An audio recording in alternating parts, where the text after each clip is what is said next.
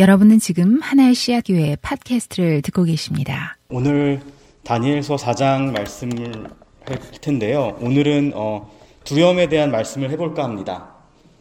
어, 여러분들은 어떤 두려움이 있으신가요? 어, 잘 생각해 보면은 제가 생각했을 때 어렸을 때 두려워했던 게 기억나는데 그거는 전쟁에 대한 두려움이었습니다. 아마도 그 군인이었던 아버지의 영향이 컸던 것 같습니다. 어렸을 때 아버지가 진짜 휴전선에서 근무하시면서 그 북한군들과 싸웠던 이야기를 들었거든요. 그래서 그런지 자면서도 전쟁이 나서 아빠가 전쟁에 나가고 또 돌아오지 않으면 어떡하지? 이렇게 꿈을 꿀 정도로 그런 두려움이 다른 아이들보다 더 많았던 것 같습니다. 어, 그 후에 기억이 나는 두려움은 아마 고등학교 한 2학년, 3학년 때부터 시작해서 대학생, 대학생 때까지 이어졌던 두려움이었던 것 같은데요. 그 뭐냐면 내가 결혼할 수 있을까? 그런 예, 두려움이었습니다. 예, 자세한 이야기는 하지 않겠습니다.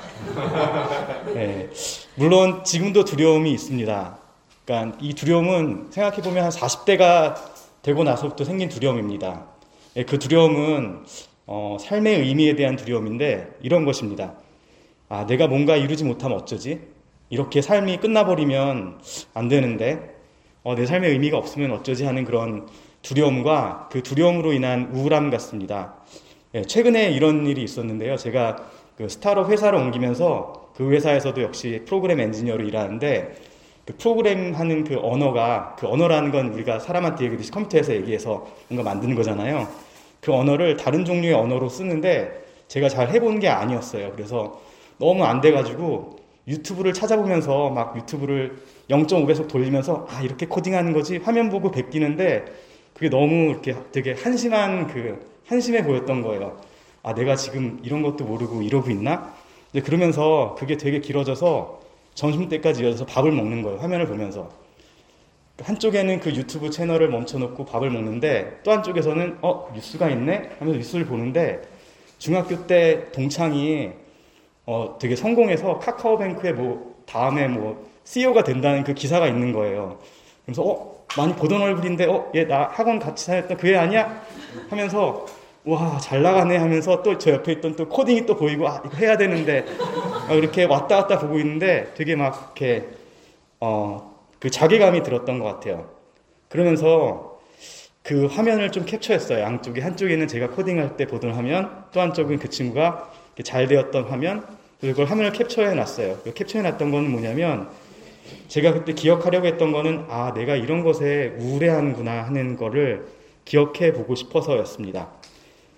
어, 이게 저의 두려움의 이야기인데 어, 이런 두려움은 성공하지 못한 사람뿐만 아니라 어, 누가 봐도 더 이룰 게 없어 보이는 사람도 피할 수 없는 것 같습니다. 오늘 말씀에서는 어, 느부갓네살의 두려움이 나옵니다. 어, 지난 시간에 오승 형제님께서 얘기했듯이 느부갓네살이 누구입니까? 어, 느부갓네살은 신바빌로니아의 전성기를 이끈 왕입니다. 정말 강력한 왕이었고 어, 여러분들이 들어보셨을 그 공중정원 세계 7대 불가사의라고 뽑혔죠. 그것이 아마 그 느부갓네살의 치세가 어땠, 어땠는지를 보여준 것 같습니다. 정말 성공한 왕이고 어, 신의 자리까지 올라가려고 해서 추앙 받으려고 했던 그런 사람입니다. 그런데 느부갓네살은 그 꿈을 꾸고 어, 두려워합니다. 오늘 읽었듯이 그 꿈에는 한 나무가 나옵니다. 그 나무는 땅의 중심에서 세상의 중심이겠죠. 뿌리를 내리고 그 위로는 하늘까지 닿았습니다. 세상의 모든 동물들과 새들이 그 나무에 그늘과 열매에 기대해서 살아가는 정말 웅장한 나무입니다. 그때 하늘의 감시자가 나와서 그 나무를 이렇게 베버리고 거기에 머물었던 동물과 새들을 내쫓은, 내쫓아버리고 그리고 그 버려진 나무 결국 느부갓네살을 상징하는데요. 그 사람이 짐승처럼 그 들, 들숲에 버려져서 지낼 것을 보여주는 그런 꿈입니다. 어, 이 꿈을 꾼 느부갓네살은 두려워합니다. 그리고 이 두려움을 해결하려고 노예로 끌려온 다니엘에게 꿈을 해석하려고 묻는데 그 모습은 그 두려움이라는 거의 본질이 어떤 사람의 신분이나 성취가 그 두려움을 없애주지 않는다는 것을 보여주는 것 같습니다. 이게 바로 제국이 가지고 있는 두려움입니다. 제국이라도, 제국을 다 가진 사람이라도 그 두려움을 피할 수 없습니다. 다른 한편, 반대편에는 그 제국에 핍박받는 사람들의 두려움이 있는 것 같습니다. 1차적으로는 본문에 나오는 다니엘이겠죠. 다니엘과 바빌론에 끌려왔던 그 사람들, 망했던 이스라엘 백성의 두려움이고 또 다른 한편으로는 그 이 다니엘서가 쓰였던 그 시기에 1차적인 독자인 BC 이세기들 사람입니다. 그리고 그들의 두려움의 이야기가 배경에 있는 것 같습니다. 지난 시간에 오승영님께서 다니엘 어떤 사람이었는지 제국에서 어떤 처지였는지 말씀해 주셨습니다. 어린 나이에 끌려왔고 부모는 어쩌면 보는 앞에서 죽임을 당했고 또 어쩌면 거세되었고 그 가운데 세계 최고의 제국 앞에 서 있던 그 다니엘의 두려움 그게 없었을까요?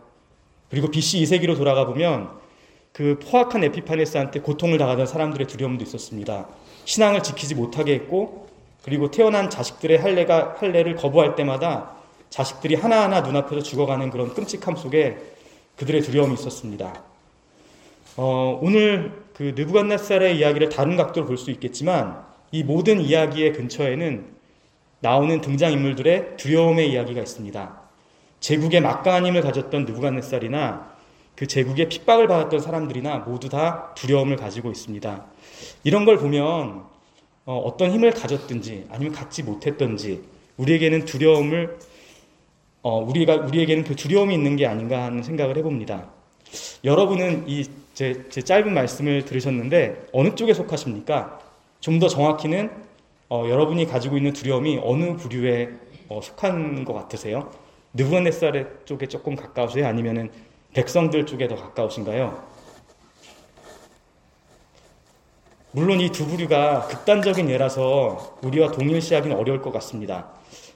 아마도 뭐 한쪽이라고 얘기할 수는 없지만 어, 이런 쪽에 더 가깝지 않을까? 아니면 어떤 때는 이런 쪽에 더 가깝, 지 않을까? 이렇게 얘기할 수 있을 것 같습니다.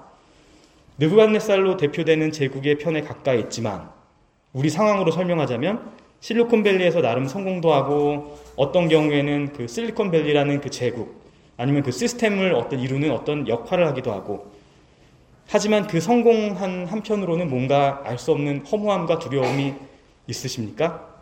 아니면 그 스펙트럼의 반대편에서 이 제국에 핍박받아 살고 있는 그런 어떤 이스라엘과 피지배 민족의 두려움에 가깝습니까? 약간 우리의 배경으로 설명하자면 실리콘밸리의 삶이 너무 적응하기 어렵고 좀 더 나가서는 아 여기에 남아있기 남아있지 못할 것 같고 그래서 잘 살 수 있을까? 빨리 벗어나야지. 아 살기 힘들다 하는 두려움이 있습니까? 어느 쪽인 것 같으세요? 딱 어느 쪽이다 말하기 힘들 수도 있을 것 같기도 하고 또 상황에 따라서 다를 수 있을 것 같은데 네, 저는 이 본문을 보면서 좀 좌절감을 느꼈습니다. 말씀을 준비해야 되는 저 입장에서는 솔직히 이 어느 쪽 둘 다 공감이 잘 가지 않았어요. 나 느부갓네살도 당연히 아닌 것 같고 그렇다고 또 뭐 핍박받는 백성들도 아닌 것 같고 말입니다. 그래서 처음에 말씀을 이제 계획할 때 이 본문을 우승 형제님이 한번 해볼래 했을 때 그걸 덥석 받았는데 그 받은 거 내가 잘못한 선택이 아닌가 하는 그런 예, 그런 좀그 예, 자기감에 빠지기도 했습니다. 근데 그렇게 좌절하다가 어, 하나님의 은혜인지 눈에 번뜩 들어온 부분이 있었는데 그게 바로 오늘 본문에 나오는 들의 짐승들과 어, 새들입니다. 물론 이 본문의 주인공은 느부갓네살과 다니엘입니다. 당연히 본문에 나오는 동물들과 새들은 대사가 없습니다. 그리고 이들의 생각을 읽을 수 있는 부분도 당연히 없는데 대신에 이들의 모습이 묘사가 됩니다. 12절을 보면 어, 느부갓네살로 상징이 되는 웅장한 나무 이야기를 하면서 이런 말씀을 합니다. 잎이 무성하여 아름답고 열매는 온 세상이 먹고도 남을 만큼 풍성하였다.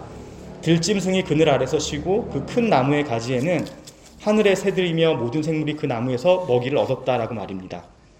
그러니까 이 동물들과 새들은 제국의 보호 아래서 제국이 주는 어떤 유익함을 누리면서 어, 나름대로 잘 살고 있는 것으로 그려집니다. 그러다가 두 번째로 이들에 대한 묘사가 나오는데요. 그거는 하늘의 감시자가 큰 나무에 대해 명령을 하는 부분입니다.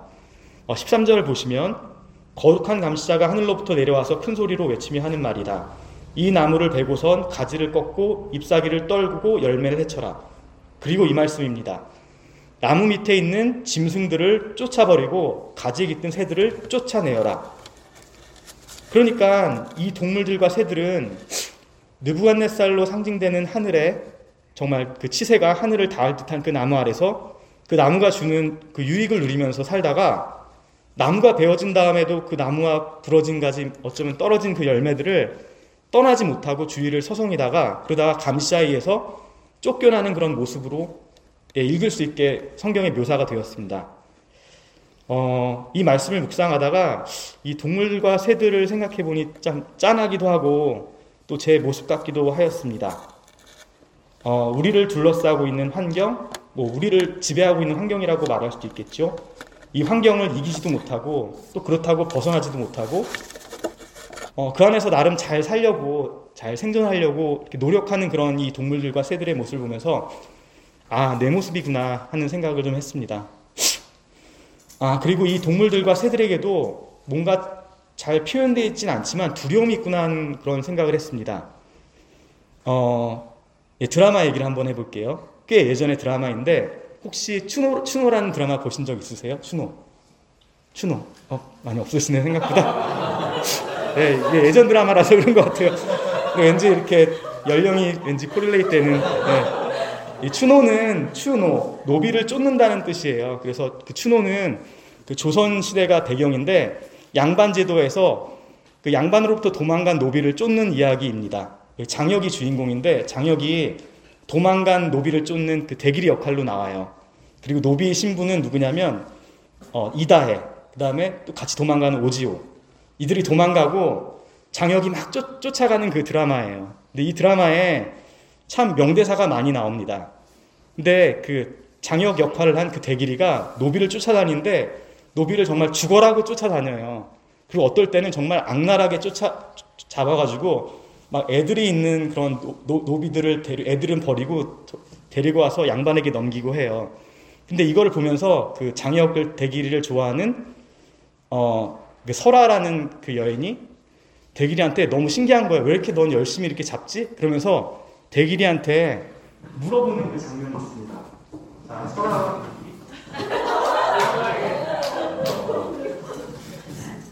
오라버니, 노비 자생에 돈이 많이 돼? 차 떼고 풋 떼면 남는 것도 없다. 근데 왜 해? 재밌어? 세상 재미져서 사냐. 그냥 내일 좋은 일이 있을 줄 알고 사는 거지. 웃기시네. 오늘도 재미없는 내일이라고 별다를 줄 아셔? 인생은 말이야, 그냥 재미있게 사는 거야. 감사합니다.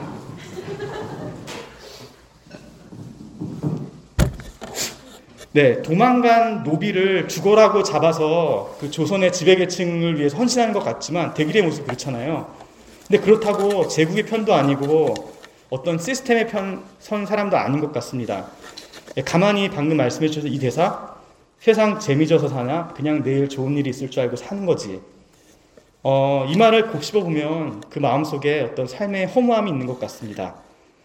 어, 다시 본문으로 돌아와서 저는 느부갓네살과 다니엘로 대표되는 핍박받는 백성들의 두려움을 이야기했는데 이 동물들과 새들에게서도 무언가 두려움을 느낀다고 말씀을 드렸어요. 근데 이 두려움은 분명히 제국을 다 가진 느부갓네살이 갖는 그런 두려움이 아닙니다. 예, 이건 자명한 것 같아요.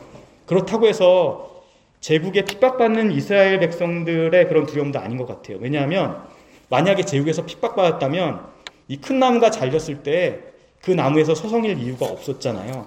그러니까 뭔가 이들의 두려움은 다른 종류 같습니다. 어, 제가 이들에게 보는 두려움, 그리고 제 마음속에 있는 두려움은 어, 허무함과 의미 없음이 주는 두려움인 것 같습니다. 어, 사는 것이 허무하기도 하고, 내 삶에 의미가 없는 것 같기도 하고, 그래서 그 삶이 의미 없는 삶이 되면 어떡하지 하는 그런 두려움입니다. 그래서 그 두려움을 없애고 의미를 찾기 위해서 어, 매일매일 열심히 일해보기도 하고, 또 보람과 성취를 느끼기도 하고, 또 다른 사람이 나를 인정해주면 아, 나 정말 의미 있는 사람이구나 하고 발견하기도 하고 그런 모습이 제게 있는 것 같습니다. 어, 오늘 설교의 제목이기도 한 The Courage to Be 번역은 존재로의 용기라고 되어 있는데요. 이 제목은 독일의 신학자이고 또 신학자의 신학자라고 불리는 폴 틸리의 책 제목입니다. 어, 이 제목에 이 책에서는 용기와 두려움에 대해 종류에 대해서 얘기하고 있는데 세 가지 두려움을 얘기하고 있어요. 한번 잘 들어보세요. 나는 어떤 두려움이 가장 큰 두려움인가? 첫 번째는 운명과 죽음에 대한 두려움입니다. 불안함입니다. 어, 죽으면 어떡하지? 하는 거. 내 운명에 대한 거. 두 번째는 죄의식과 정죄에 대한 불안함입니다. 두려움입니다. 내 죄가 주는 두려움. 두 번째. 세 번째 두려움은 공허함과 무의미함이 주는 불안감입니다. 이게 세 번째 두려움입니다. 어, 물론 이 세 가지 불안감이 어떤 개인적인 차원에서 우리에게 어떤 우리가 가질 수 있는 두려움들에 대해 설명해 주지만 제가 이 책에서 배웠던 거는 그리고 굉장히 탁월하다고 생각했던 거는 이 저자가 이 각각의 두려움이 어떤 시대를 지배하고 있다고 얘기하고 그 시대를 만드는 시스템을 만들고 있다고 얘기합니다. 자, 첫 번째 두려움에 대해서 얘기해 볼게요. 이 첫 번째 두려움은 고대 말기에 사람들을 지배했던 두려움입니다. 그 두려움은 운명과 죽음에 대한 불안감입니다.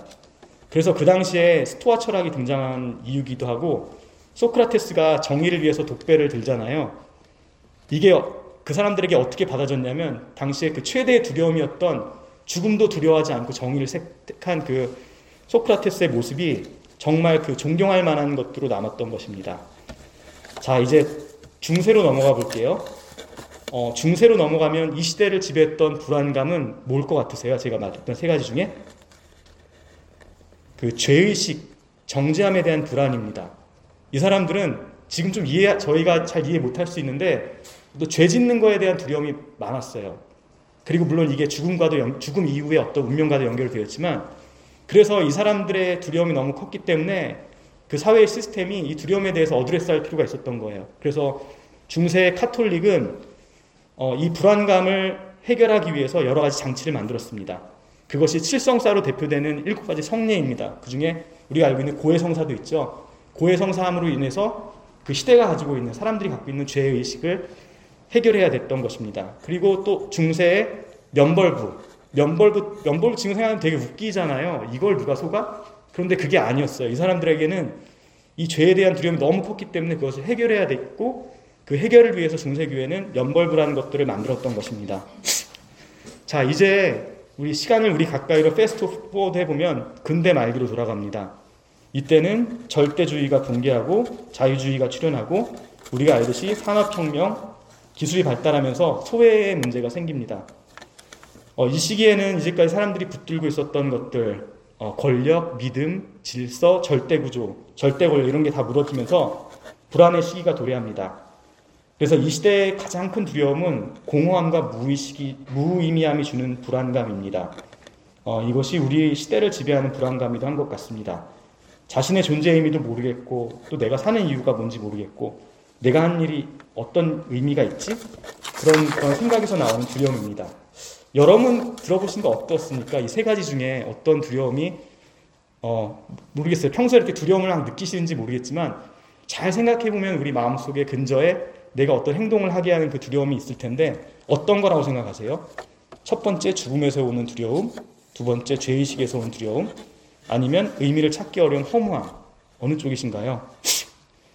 어, 저는 폴 틸리의 말처럼 우리 시대의 두려움은 공허함과 허무함인 것 같습니다.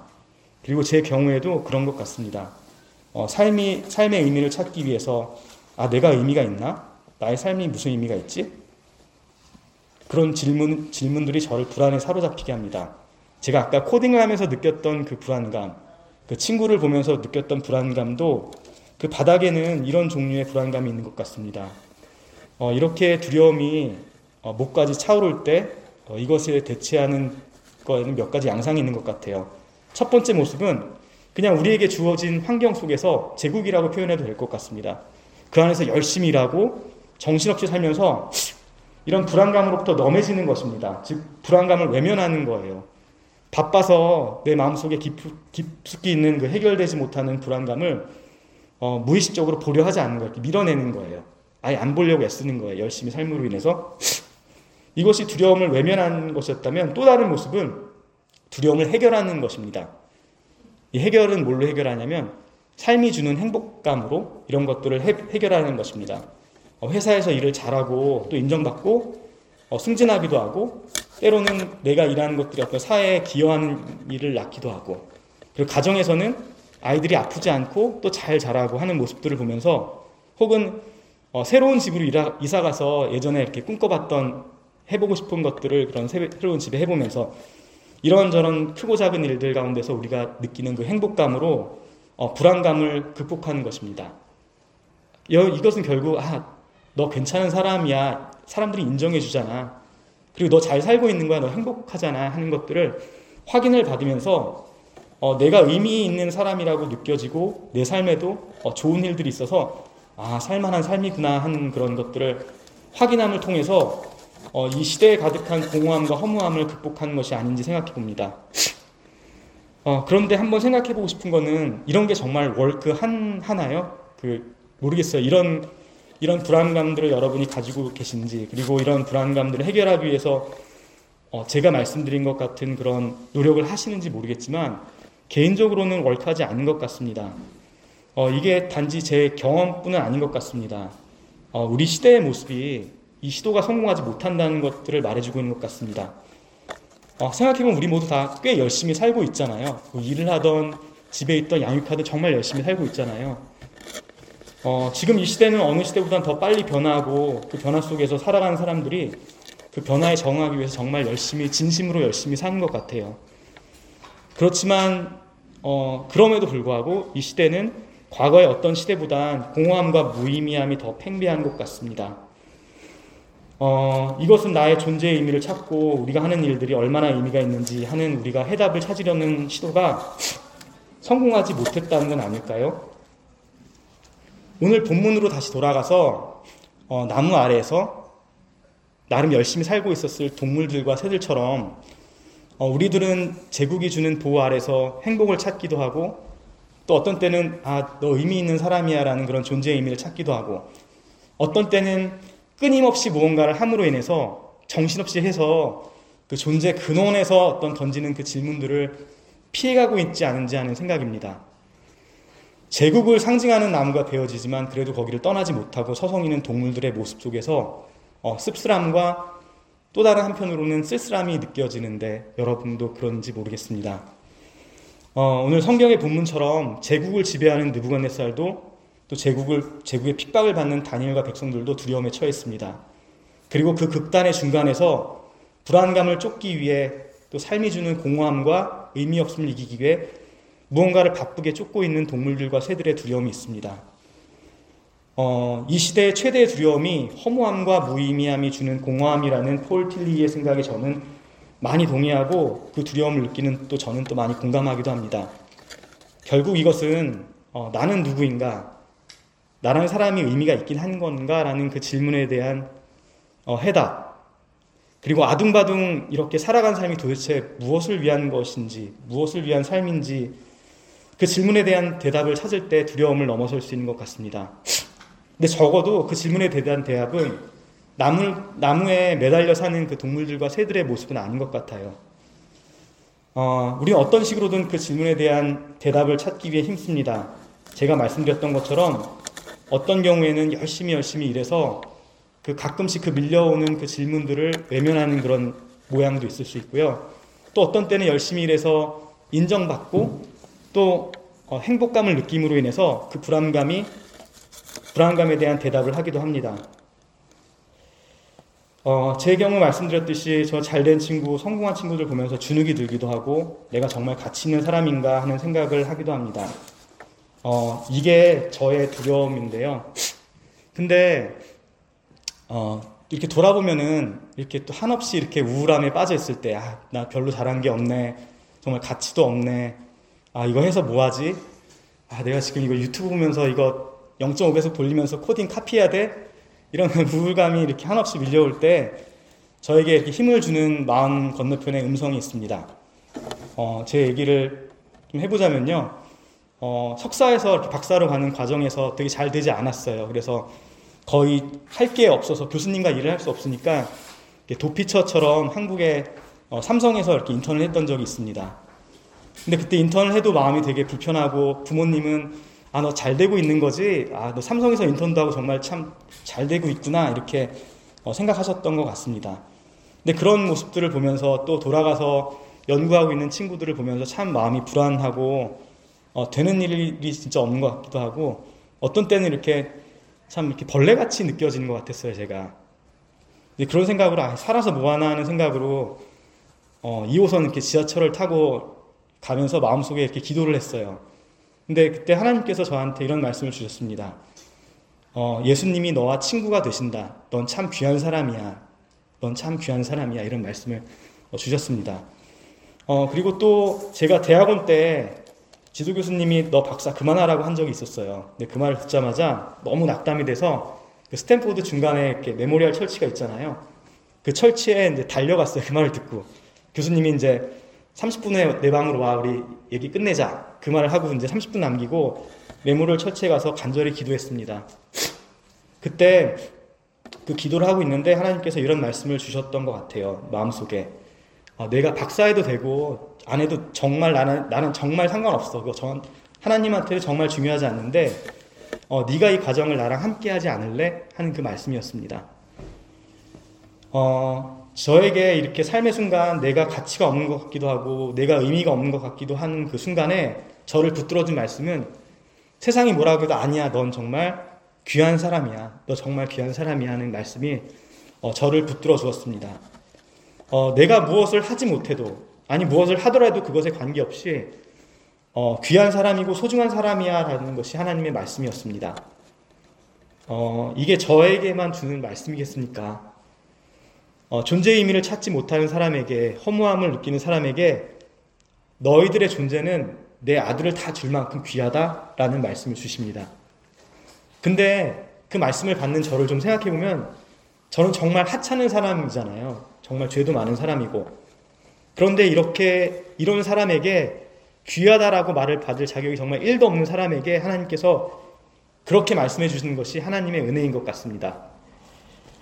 제국에 매달려서 성공해서 야, 너 정말 대단한 사람이야. 우리 제국에 너 정말 필요한 인재야. 라는 증명을 받고 확인을 받지 않더라도 아니면 소확행으로 아니면 정신없이 일을 해서 어, 우리를 사로잡는 허무함과 우울증을 극복하지 않더라도 아니면 실리콘밸리에 성공하지 못해도 아니면 살아가는 모습이 어, 남들보다 못 사는 것 같고 또 비참해, 비참해지는 그 순간에도 하나님은 우리에게 너는 그냥 귀한 사람이야 라고 말씀하십니다.